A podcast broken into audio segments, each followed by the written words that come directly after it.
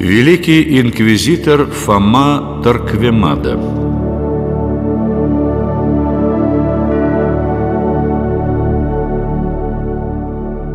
Святитель Иоанн Златоуст говорил в конце IV века.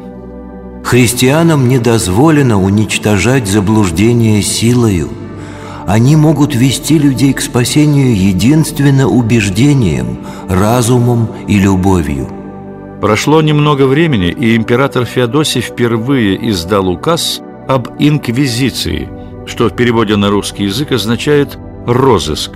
Имелся в виду розыск людей, которые пытались переманить христиан в языческую веру. Такие воинствующие язычники подвергались, как правило, штрафу, в крайнем случае выселению из города. Противники христианства почувствовали полную безнаказанность и широко развернули свою деятельность. Особенно активными в Европе были так называемые манихеи. Эта секта исповедовала дуализм, двойственность мира, где на равных существуют два бога – добрый и злой. Последователями манихеев были секты катаров и альбигойцев, которые сумели привлечь на свою сторону немало людей во Франции, Италии, Германии и Испании. В Испании инквизиция как церковное учреждение появилась только в начале XIII века.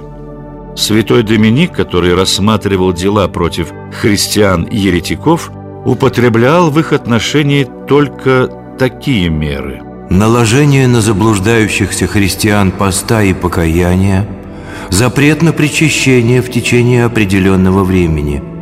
А в самом крайнем случае, если человек упорствует в ереси, отлучение от церкви.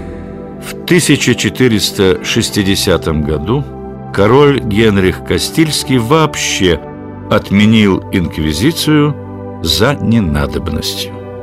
Будущему великому инквизитору Испании Фоме Тарквемаде, превратившему эту цветущую страну в огромную площадь для сожжения еретиков, было в то время 40 лет.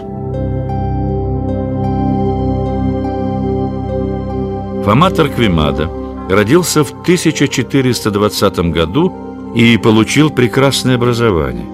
Он имел страстную и непредсказуемую натуру. Фома сбегает из родительского дома и путешествует по Испании. В Кордове Фома влюбился в местную красавицу, но та отвергла его, предпочтя непривлекательному Фоме силача Мавра. Любовники скрылись в Гранаде, последнем оплоте мавританского владычества на Пиренейском полуострове – Сердце Тарквимады было разбито. Он люто возненавидел мавров и весь гранадский эмират вообще. С тех пор Фома превратился в сурового аскета. Он и сам не заметил, как стал ненавидеть не только мавров и евреев, но и всех тех католиков, которые радовались жизни, любили дружеские застолья, общество красивых женщин. Тарквимада четко определил для себя. Это еретики.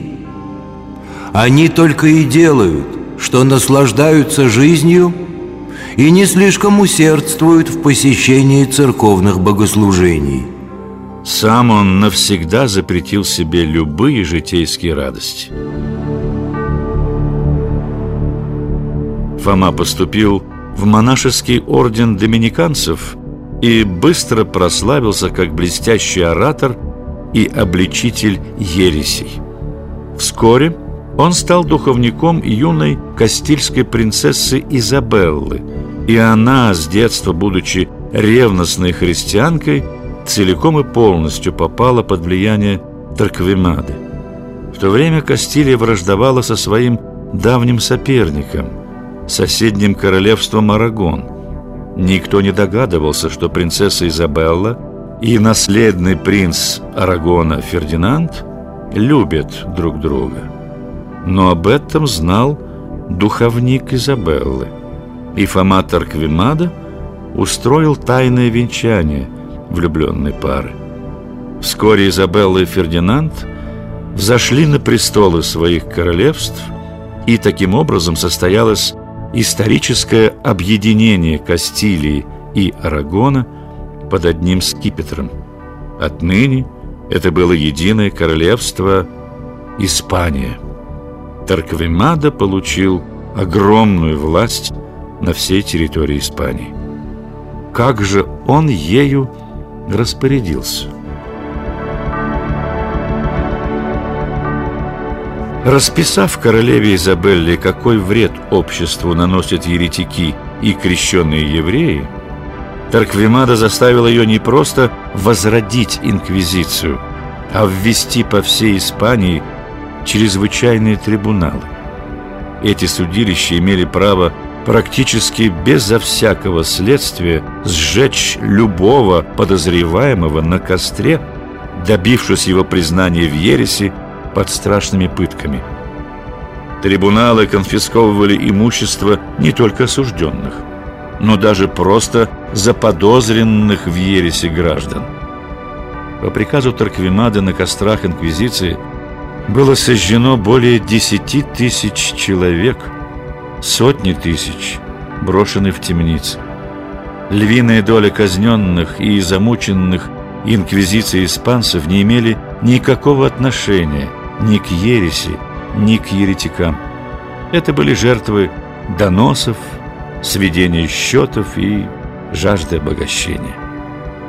Множество людей спешили стать шпионами Инквизиции, чтобы спастись от обвинения в ереси, а некоторые, чтобы получить долю от конфискованного имущества так называемых еретиков.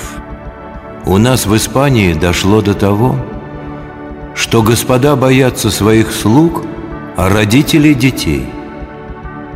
Во время дружеского общения мы все время мучимся вопросом, а не донесет ли на меня мой лучший друг?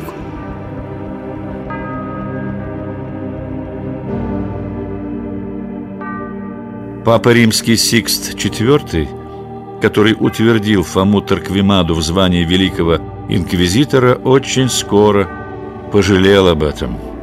В Ватикан потоком шли жалобы из Испании на несправедливые зверства инквизиторов. Неоднократно после этого папа предпринимал попытки сместить Торквемаду с поста великого инквизитора, но Изабелла и Фердинанд всякий раз вступались за своего благодетеля. Даже когда папа пригрозил всей Испании отлучением от церкви, если массовые пытки и казни не прекратятся. Король и королева игнорировали эту страшную угрозу. Они объявили папе, что в таком случае испанская церковь вообще не будет подчиняться Ватикану. По настоянию великого инквизитора испанские войска захватили Гранаду. Мавров выселить в Африку – а 800 тысяч гранадских евреев обязаны покинуть Испанию без гроша. Все их имущество должно быть конфисковано. Так Фома Тарквемада отомстил целому народу Гранады за свое давнее личное поражение. Фома Тарквемада до конца жизни искоренял убежденных и мнимых еретиков – он возбудил к себе такую ненависть испанцев, что всюду ему мерещились убийцы. Его постоянно сопровождала охрана из 250 воинов. На обеденном столе Тарквимада все время держал рог единорога, которому приписывалось свойство обезвреживать яды. Он умер в 1498 году в возрасте 78 лет в состоянии близком к умопомешательству.